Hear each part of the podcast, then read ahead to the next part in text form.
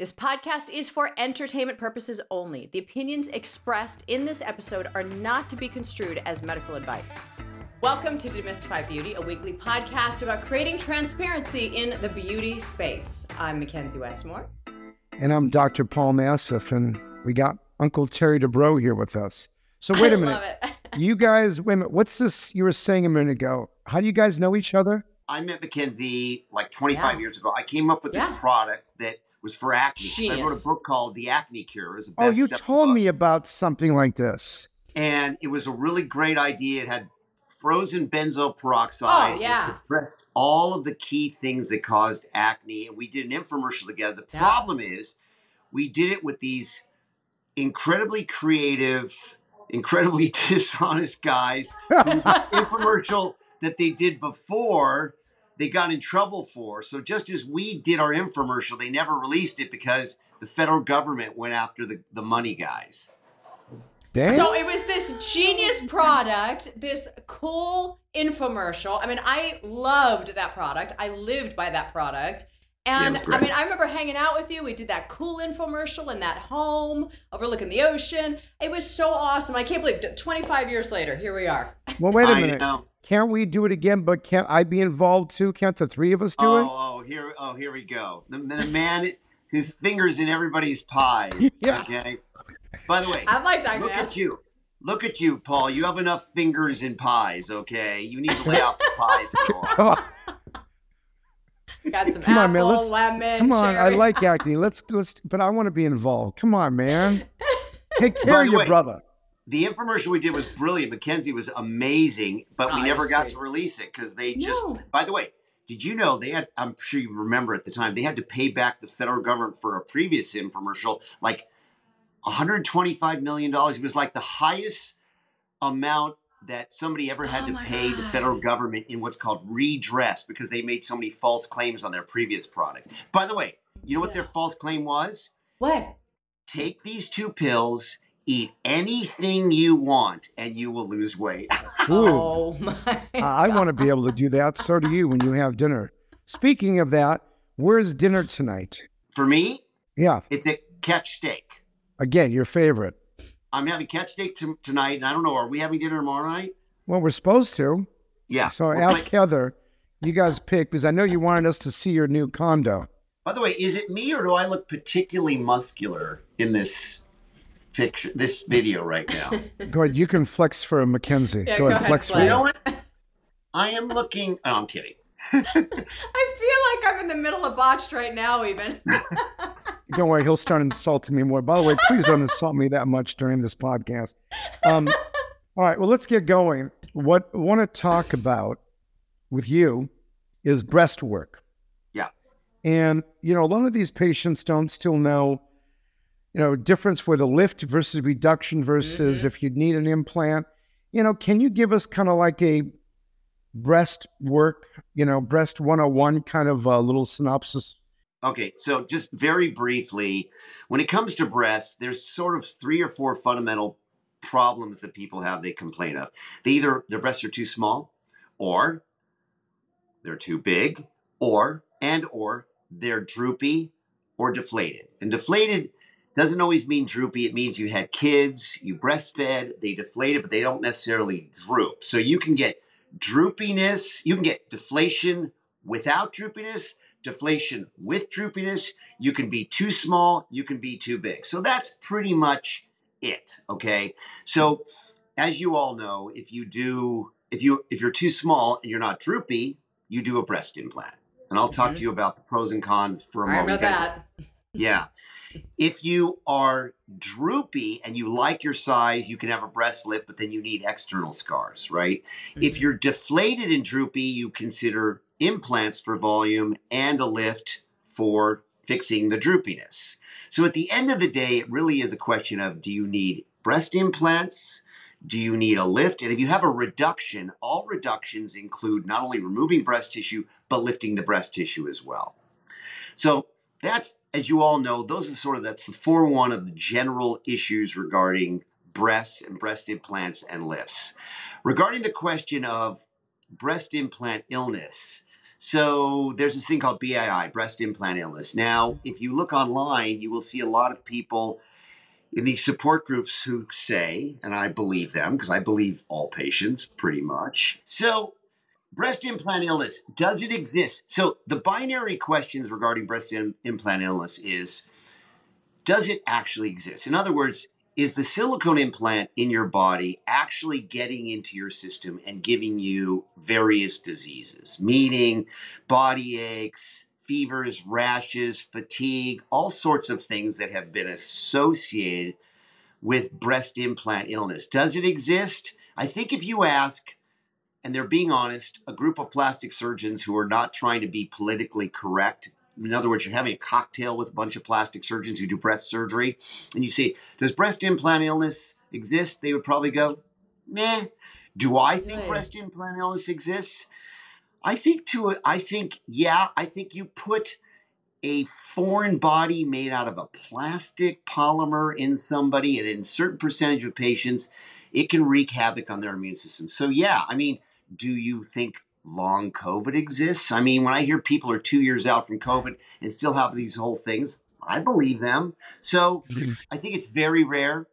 I think Mm. um, the, the Mackenzie, the main problem I have with Yeah. breast implant il- illness is the following: if someone has a significant case of breast im- implant illness and they have a lot of symptoms that is commonly associated with breast implant illness, you would think if you take the breast implants out, it should fix the problem.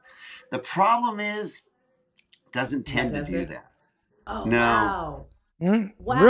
Really? See, that is fascinating because that's actually what first brought me to Dr. Nassif because of Matt, Matt Westmore. And I thought I had breast implant illness. I thought that's what was making me sick because I've had my implants for 26 years.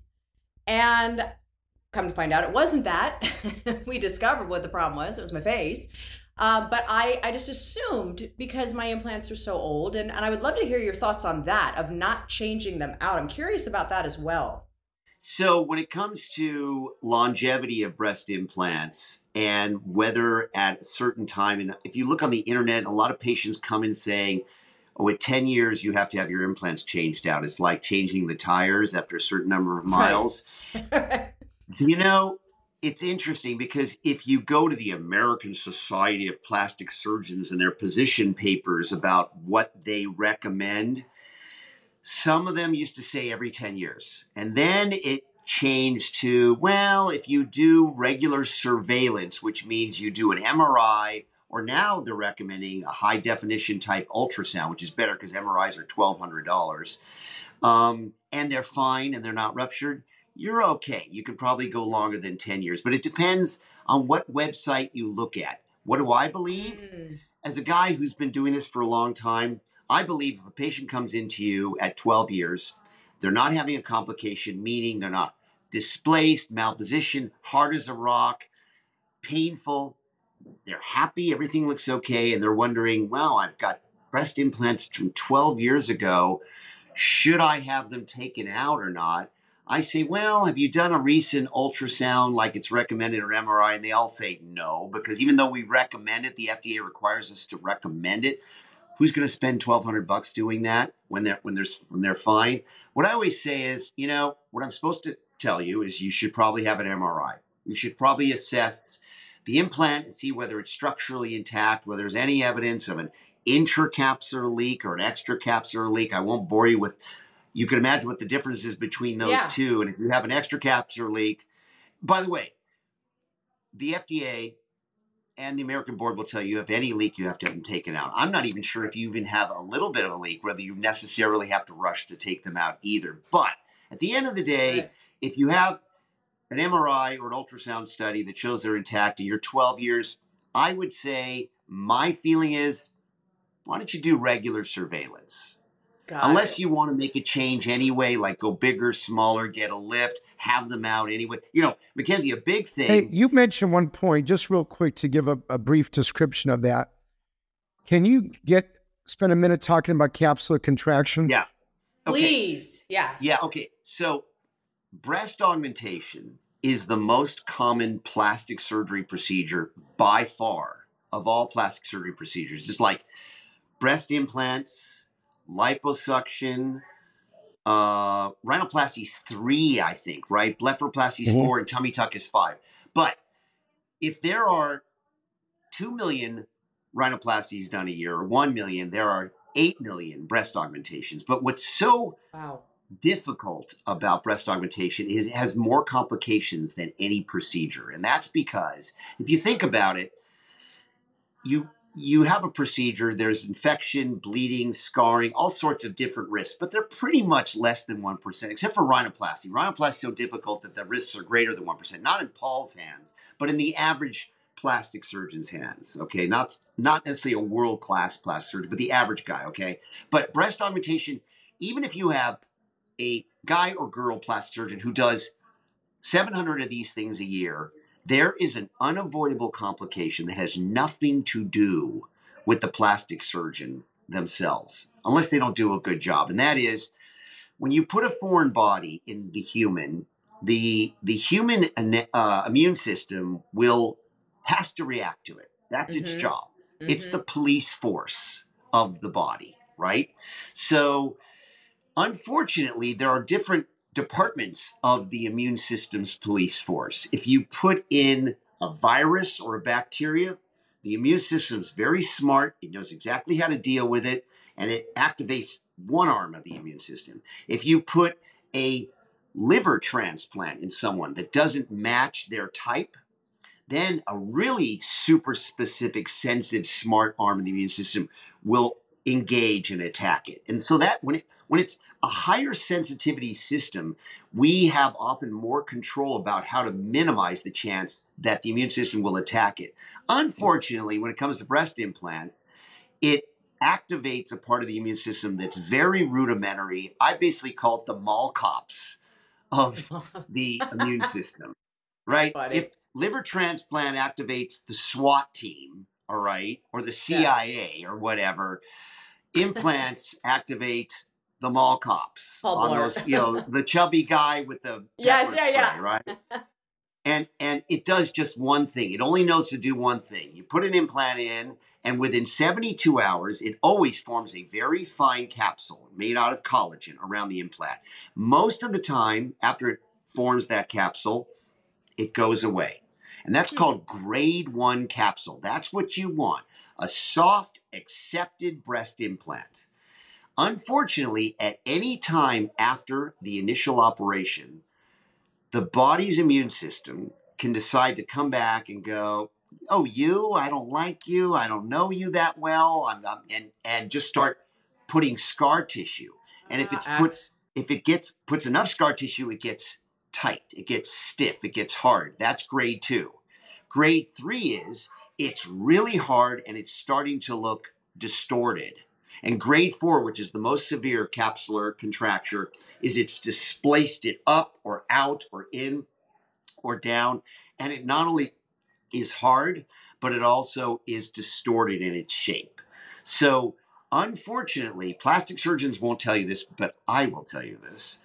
The real occurrence of capsular contracture, despite your plastic surgeon that you go into for a consult who will say, Oh, yeah, I mean, it can happen, but it never happens to me. Uh-huh. It happens 5 to 15% of the time. It just Wow. does. Even if you're the greatest breast surgeon, even if you're the Paul Nassif equivalent breast surgeon, you're like, who's that that guy? What's his name on that that show where he fixes all those difficult breast implant problems? What's that guy's name? Oh, it's me, right. Me, yeah, of course. You're the Really Terry. Dubrow. um, Yeah, of course. I'm just kidding. But at the end of the day, there is nothing you can do to 100% avoid it. So if I told you that there was an operation that had a 15% chance of failing, that's a lot. yeah. That's a lot. That's very high. I mean, I have a little bit lower rate because I don't know, you know, you do something long enough, you get a little bit better at it. But I should have a higher rate because revisional breast surgery has a higher rate of capsular contracture of forming capsules. Oh wow. Wow. Seth, now, do you find when they get encapsulated, do they get painful? Ooh, Okay, so stage four. stage four. Grade Ah. four. So I would say grade two. So grade one probably happens 75% of the time. Grade two probably happens. I mean, when, when you have a complication, so when you have capsular contracture, of the 25% chance that you have it, of those 25%, sort of 70% will be grade two, 20% will be grade three, and 10% will be grade four. So it happens. It happens not infrequently. And by the way, if you've ever given, given someone a hug and you feel like rocks, that's Mhm. grade four. It's common. So what Oh, can you do to minimize that? I mean, you can use a silicone implant placed under the muscle, done bloodlessly with absolutely minimal to no contamination because two things that clearly will cause it is bleeding into the pocket and you might not know you have bleeding into the pocket if you have a breast imp- augmentation done on you you go home and if it's really bruised you should say to your doctor are you sure this blood that's in the tissue is not also in the pocket Oh. because paul knows like i know you do a facelift right and then one side is particularly really bruised, that may be a sign that underneath the skin, there's a Oh. collection of blood seeping into the tissue. Same goes for breasts. There may be a collection of blood in the pocket seeping into the tissue. And if that's the case, and your doctor goes, well, it's just bruising, don't worry about it. Yeah, that it's just bruising may be a small hematoma mm. which may not completely absorb and will activate potentially the immune system to overreact to the foreign body. Instead of laying down a grade one thin capsule, it just goes berserk and it lays down a grade two and three. And that's when you see early encapsulation. But I want to tell everyone who's seeing this just because you encapsulate early doesn't mean your surgeon did anything wrong. It can happen to the best of us.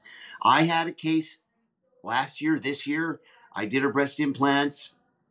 She encapsulated early. Now, I m- so the, the next question you might you might want to ask me is, well, if it starts to encapsulate, is there something that you can do to stop it or reverse it? Mhm. Right? Mhm. Okay. So this is very important. This is why don't blow off your doctor's appointments when you've had when you've had any cosmetic surgery or any surgery for that matter. But when you have breast implant surgery, the doctor might want to see you two weeks out, even though it looks great. You know, if it's really bruised and he's concerned or she's concerned that there's fluid in the pocket, you want to get that out of there because if it's undrained and it doesn't, it, it starts to cause encapsulation.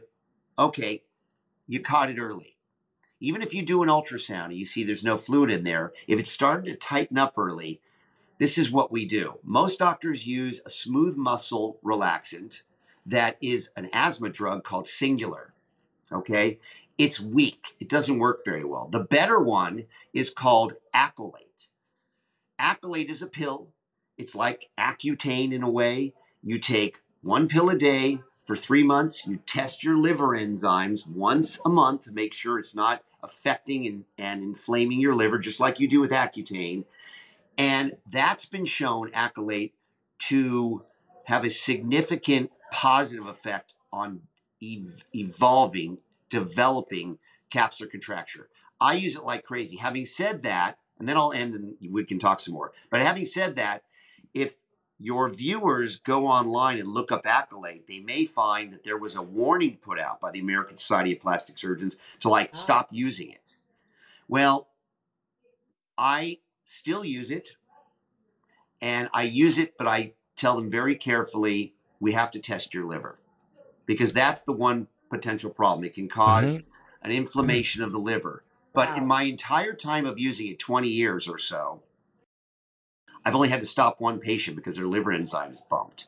But if I didn't check them and then I send them into full florid hepatitis or something, Oh bad on me. Listen, So, yeah. so that's what you do. You can you put it under the muscle, silicone better than saline to minimize the chance it happens. Early detection, early diagnosis, early treatment with accolate, testing your liver enzymes. Interesting. See, that's I, like I told you. I mean, I'm I've had mine for 26 years. Mhm. I'm not happy at this point because it's been so long, and they are encapsulated. I'll be honest. Are I, they I- silicone? saline. and they are under the muscle. I'll probably be calling you at some point. I think I just want to take is them that, out. Is that normal to put saline under the muscle? So you so this question is to there's there's four key issues. I don't know if you guys want me to do this, but there's four key issues when it comes to breast yeah. implants. I'll just be very quick about it. Issue one is where do you put the incision?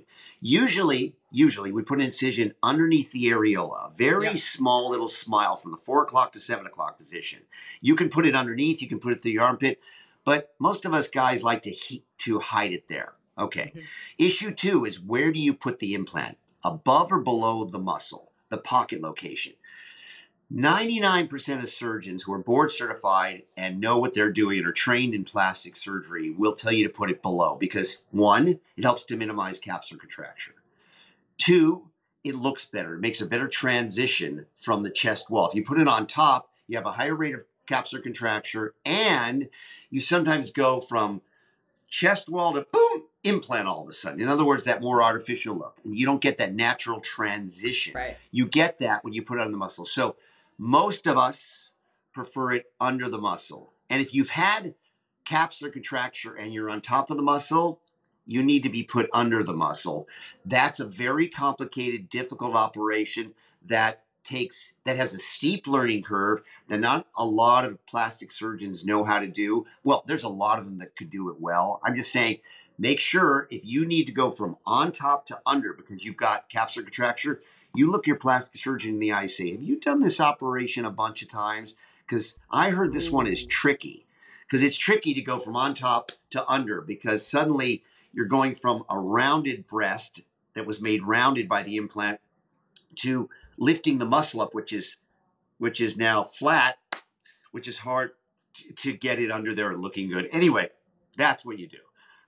So that that's actually, I mean, one thing too. So when you hear that, Mackenzie, um, hopefully, when we see these patients that come in on botched, uh, you know, that have had all these breast implants issues, yeah. but most of the times too, you'll see the patients that want to go bigger and bigger and bigger. Oh. That that he does. Tell them quickly about when you see these patients that want to go huge. Yeah. Okay, so that's a very important point because a patient will often come in big and they're encapsulated right? They're hard as a rock. And you say, okay, we'll take the scar tissue out and put new implants in. They always go, or often go, well, let's go bigger. Well, just logically speaking, because we've got to remember something about plastic surgery it's science and it's art. It's a very soft science. So, what I mean by that is, you know, if you don't hit the orbit just right with a rocket, it's going to skid out and burn up. Plastic surgery is the art and experience of the plastic surgeon that's doing it on you. So, you really got to listen to sort of their experience. But at the end of the day, if you think about it, and this is the art of plastic surgery, if your body didn't like an implant this big, it's going to hate it. yeah. This big. Like, so does that really make any sense to go? I mean, that's okay, common I'll sense to me.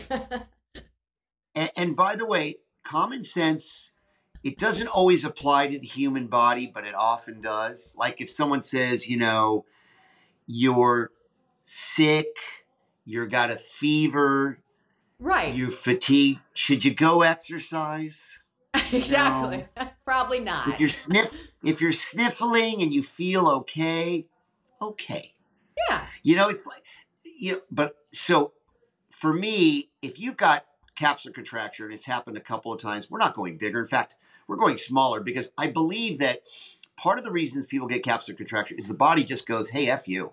I don't ah. like this implant. So it's rebelling.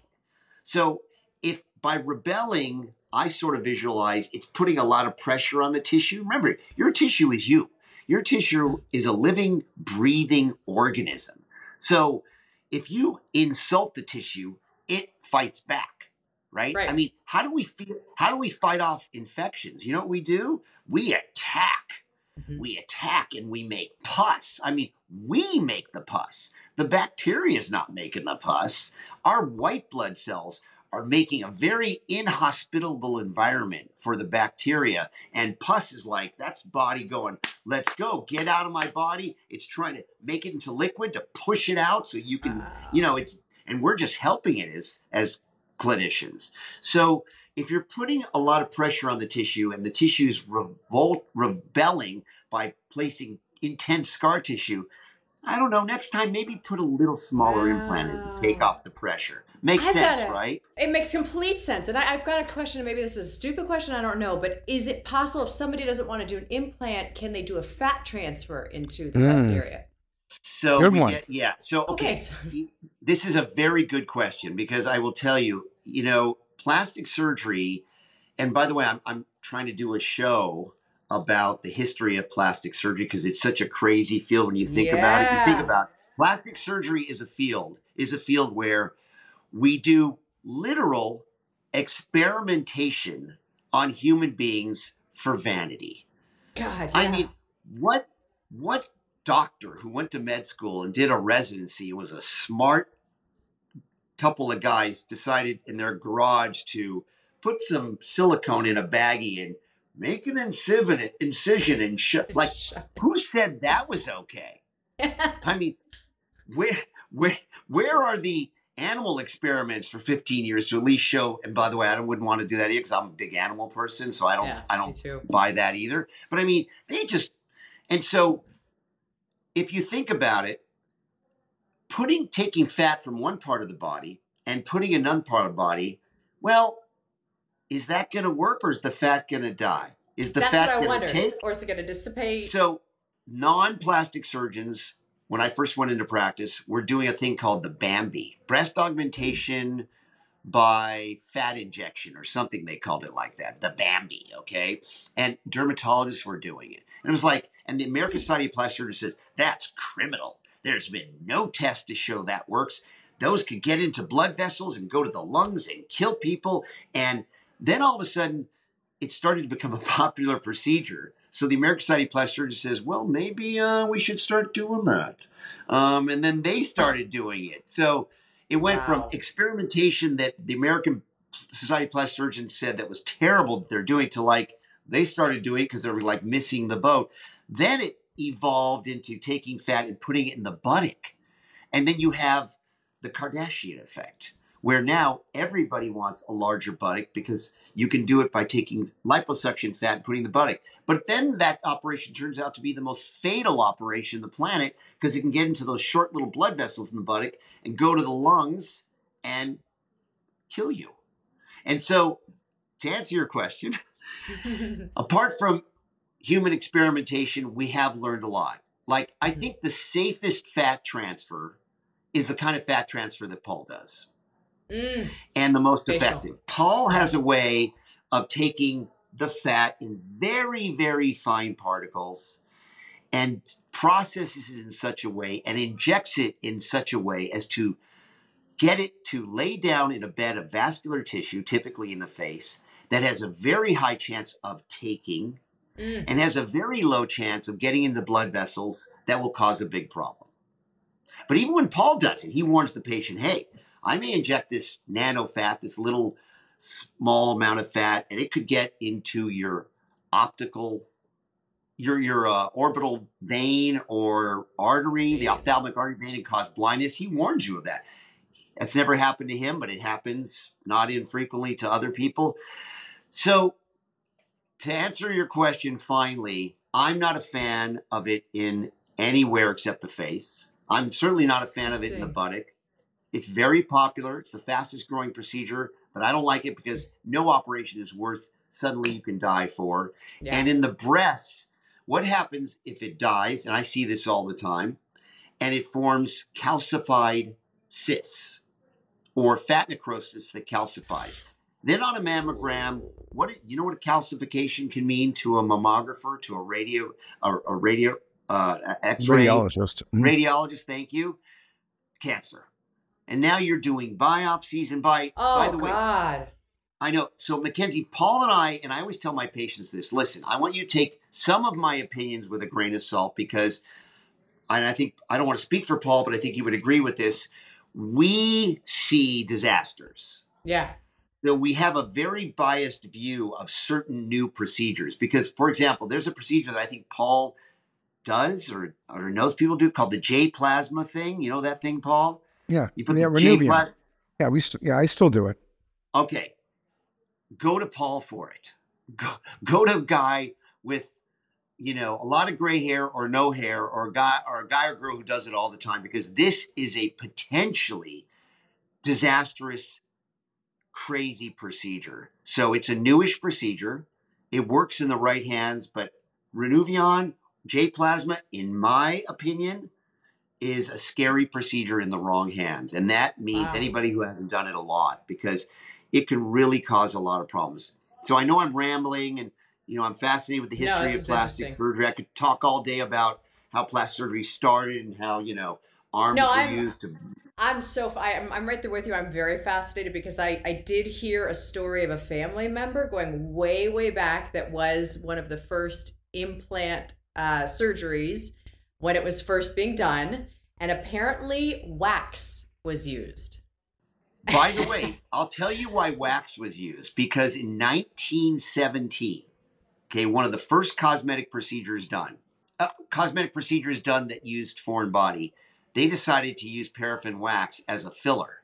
For you know, this is World War One sort of era, you know, and by the way, giant part of plastic surgery was born out of World War One and World War Two, and Yeah. then when World War Two was over, and there were a gazillion plastic surgeons around and no more wars, they started to go, well, we're like, what do we have left to do? They started cosmetic surgery Wow. because they need to feed their families. But anyway, paraffin wax was put in in a face, but they didn't really realize, well, paraffin wax at 98.6, Yes. that melts. No. And No. that's the story that I was told that during summer months it was a different, and then winter months it was a whole other set.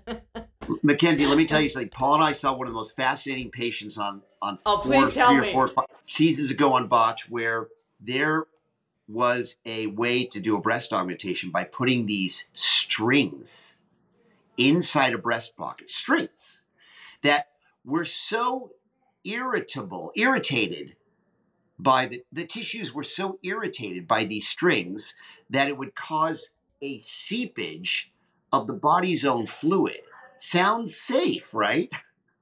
The problem is, so you put this, these strings in, the body slowly leaks, and you get your own physiologic fluid in the pocket. Well, wow, that sounds like a safe breast way to breast augment someone. The problem is, what stops it? And then we had a patient who had these huge breasts from Mhm. strings only for years and years.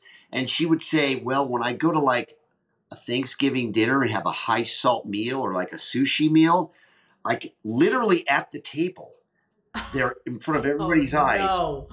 They're getting bigger. And when Paul and I saw this patient, she had had strings. Remember that one, Paul? Strings in Mhm. for years. And they were Mhm. like out to here. Yeah, they're incredibly huge. so have you ever turned a patient down? Is there anything that would ever cause like that in your mind would say, I there's I'm not working on you? Well, I think Paul and I can both answer that equally. Paul, yeah, I would why love for you, both of you. That, you answer Yeah. that one. There's a show on the E channel. Yeah, I know, I know, I know.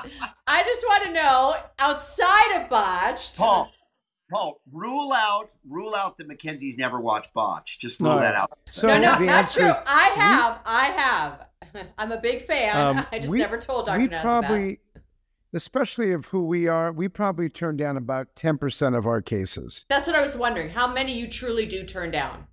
Well, there's a difference between the cases on Botch and the cases in our regular practice, Yeah. right? Exactly. On Botch, we turn down a third, right, Paul? Mm. Yeah. because every episode we try to highlight and bring on a patient who has either unrealistic expectations or Right. um, such a crazy unfixable problem that we say you know it's probably safer not to do anything but in our regular practice you turn down about 10% you think Yeah, well, because of the nose stuff that I have to deal with. Mm. You know, not the faces, not face, facelifts and eyes, but the nose, I'd say one out of 10, I can't touch because they're too unrealistic, or I know they're not going to be happy. I just know what's Yeah. going to happen. Yeah. You probably Expectations. turn down what, maybe about 2%? No, no, I turn down more. I mean, there are sometimes my surgery coordinators hate this because sometimes I will have a whole day booked of new patients. And they are excited to help people and sign them up for surgery. They know how much I love doing surgery.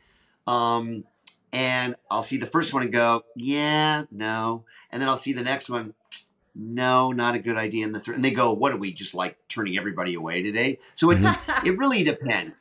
It, it, in sort of the way I think about turning patients, there's a way is, you know, the two sort of main reasons to turn a patient away is one is unreal ex- expectations. Mm-hmm. Because no matter what you do, you hit a home run and they're still totally unhappy.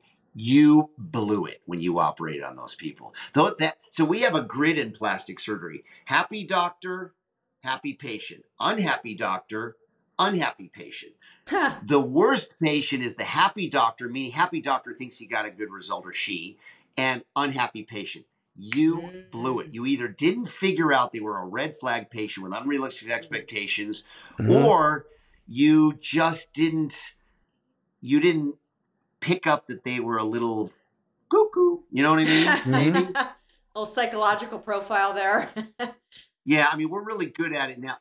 By the way, on Botch the other day, on the actual show, Paul had a patient come on who was scheduled to have surgery. I mean, she was on the books. They spent a for I mean, the network spends a fortune flying these people in, putting them up, feeding them, feeding their their significant other, blah blah blah.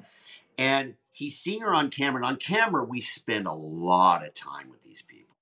We really get into it on camera, off camera. And in the first 10 minutes on camera, Paul's going like this. Yeah, no. I, I can see it. I'm thinking, what's wrong? What's wrong with her? What's wrong? Something, remember that, Paul? This is 2 weeks Mhm. ago. Mhm. Something set you off. I didn't pick it up. You did. And at first I thought you were wrong. But boy, were you right. She just decomposed during that Nightmare. consult. Yeah, we'll end up we're not operating on her. You know, she actually Well, kind of there's canceled turned down. herself, but you know. if you take breast implants out and you just want them out, like say somebody does feel they have breast implant illness or they just they just want to have them out, is it is the woman left with a lot of scarring then because they don't put anything else back in? Okay, that's a very good question. And the answer is I Mm, always tell great- my wife this. Great That's- question.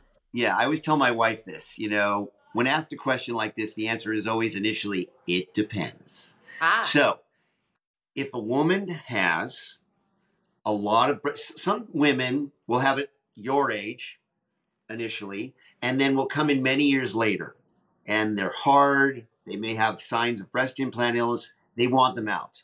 Well, yeah. Many years later, some of these women have gained weight and their breasts are a lot bigger.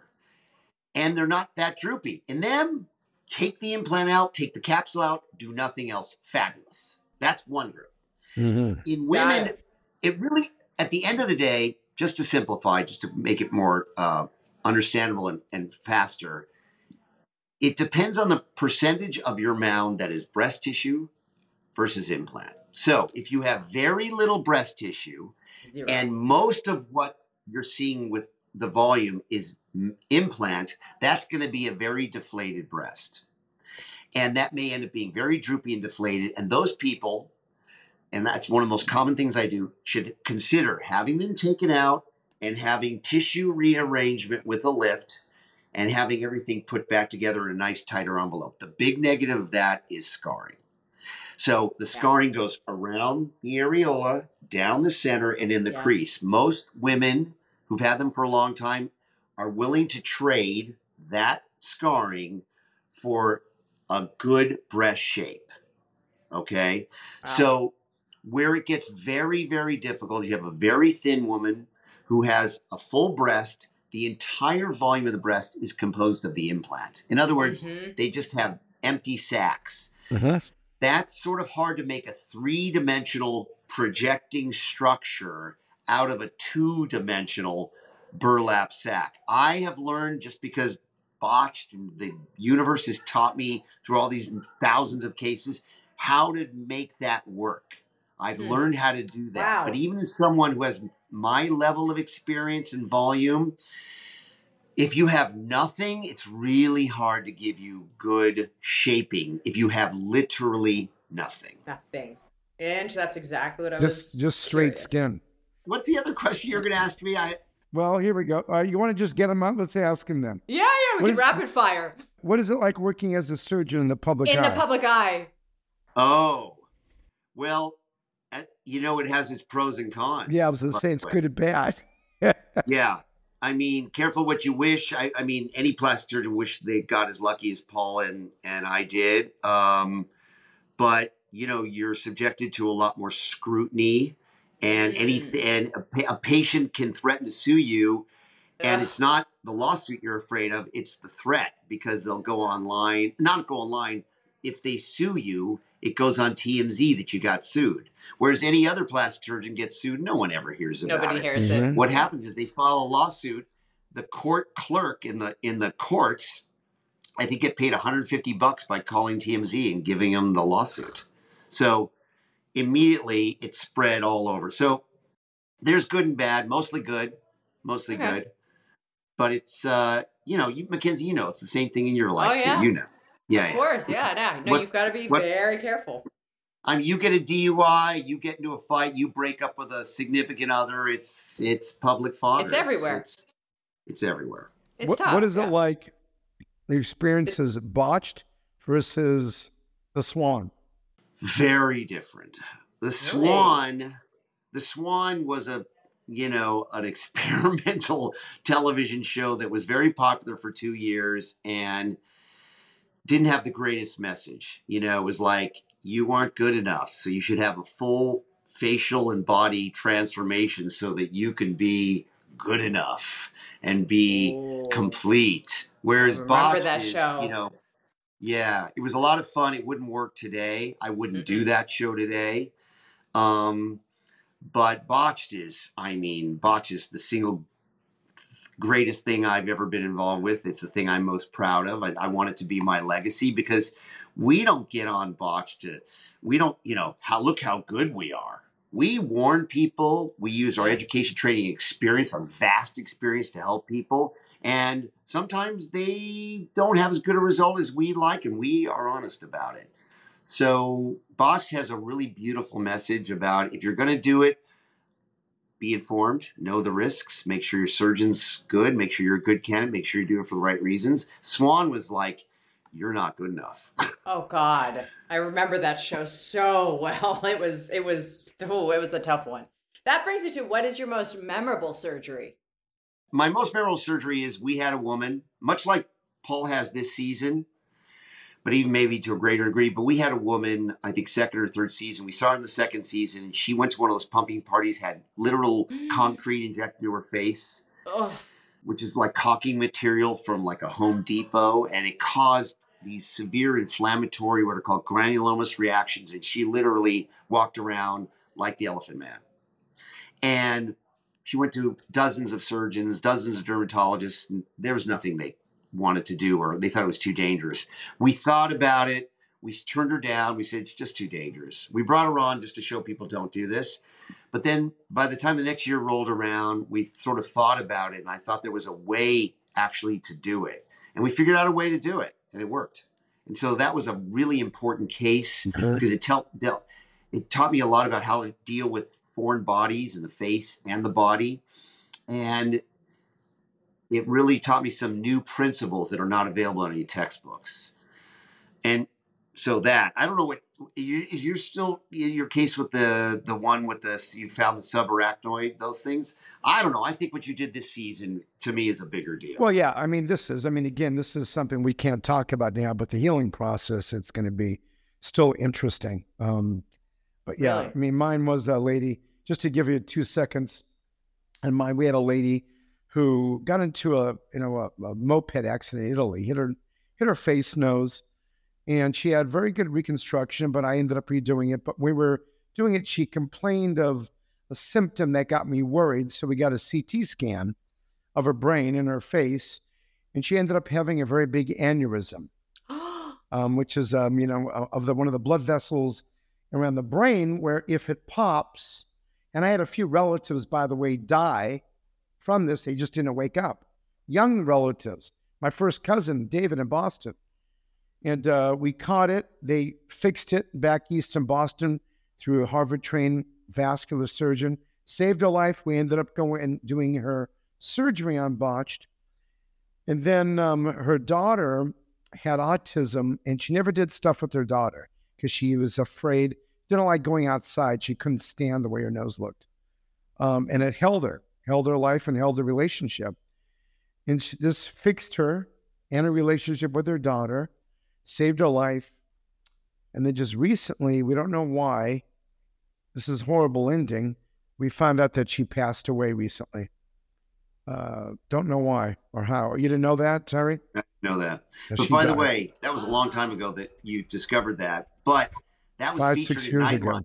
You can actually Google it. It was on an episode of Nightline. Remember that? I didn't know that. No, I forgot. Oh, that's right. That was. But wow. speaking of, you mentioned this earlier. But what would you tell everyone if they're going to go and have plastic surgery? What is your best advice for patients? Yeah. So I think it's keep it simple, right? Eh, the, the the most complicated things are best looked at through a more sort of reasonable, simple approach in many ways, and that is make sure you you really want to have this thing done. I mean, you have a bump on your nose, great. If you have small breasts, great. If you have a little bit of excess fat on your body, really, maybe just work out a little harder. If your breasts were great and now they're just really good, you know, maybe don't don't do it because these things have risks. But identify a physician who you you've heard a lot about okay not based on their necessarily their reviews or what one or two people have told you about but you know take your time okay because mm. nobody needs to wake up and have emergency plastic surgery okay so get a feel for two or three doctors, go meet them. Most of the time, I think Paul would agree with this. Patients who had a bad feeling knew. Eh, eh, patients who had a problem had a bad feeling a lot of times about the doctor or the situation and their gut. Listen to your gut. Mm-hmm.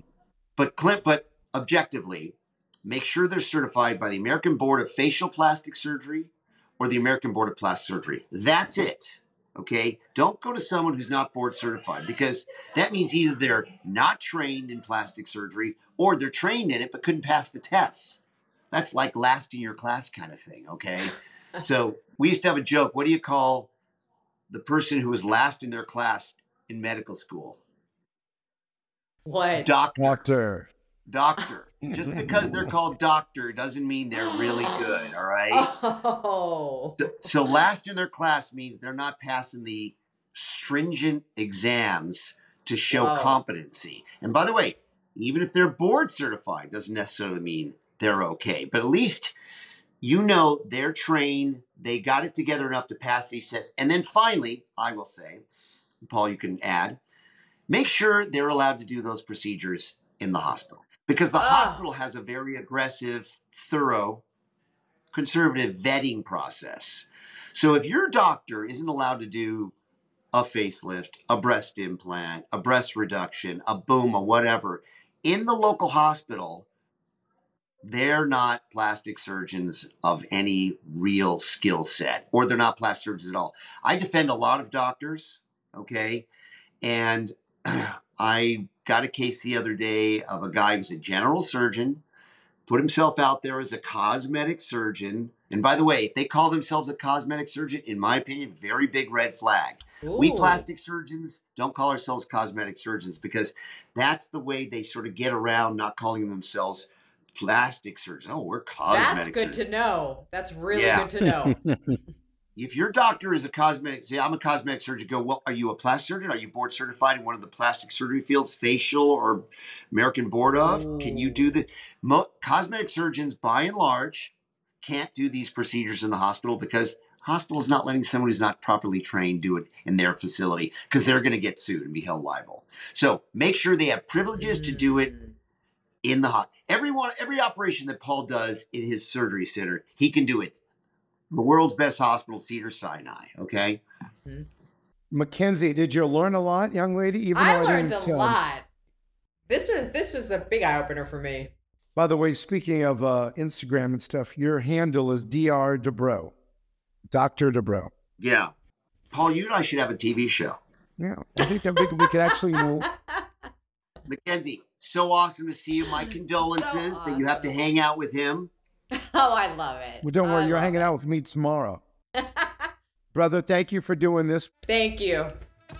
Thank you for listening to Demystify Beauty, produced by Gotham Production Studios. If you have any questions for future episodes, please don't hesitate to reach out to us on Instagram at Demystify Beauty, D E M Y S T I F Y Beauty, or email us at demystifybeauty at gmail.com. Please don't forget to subscribe, rate, and review the show. See you next time.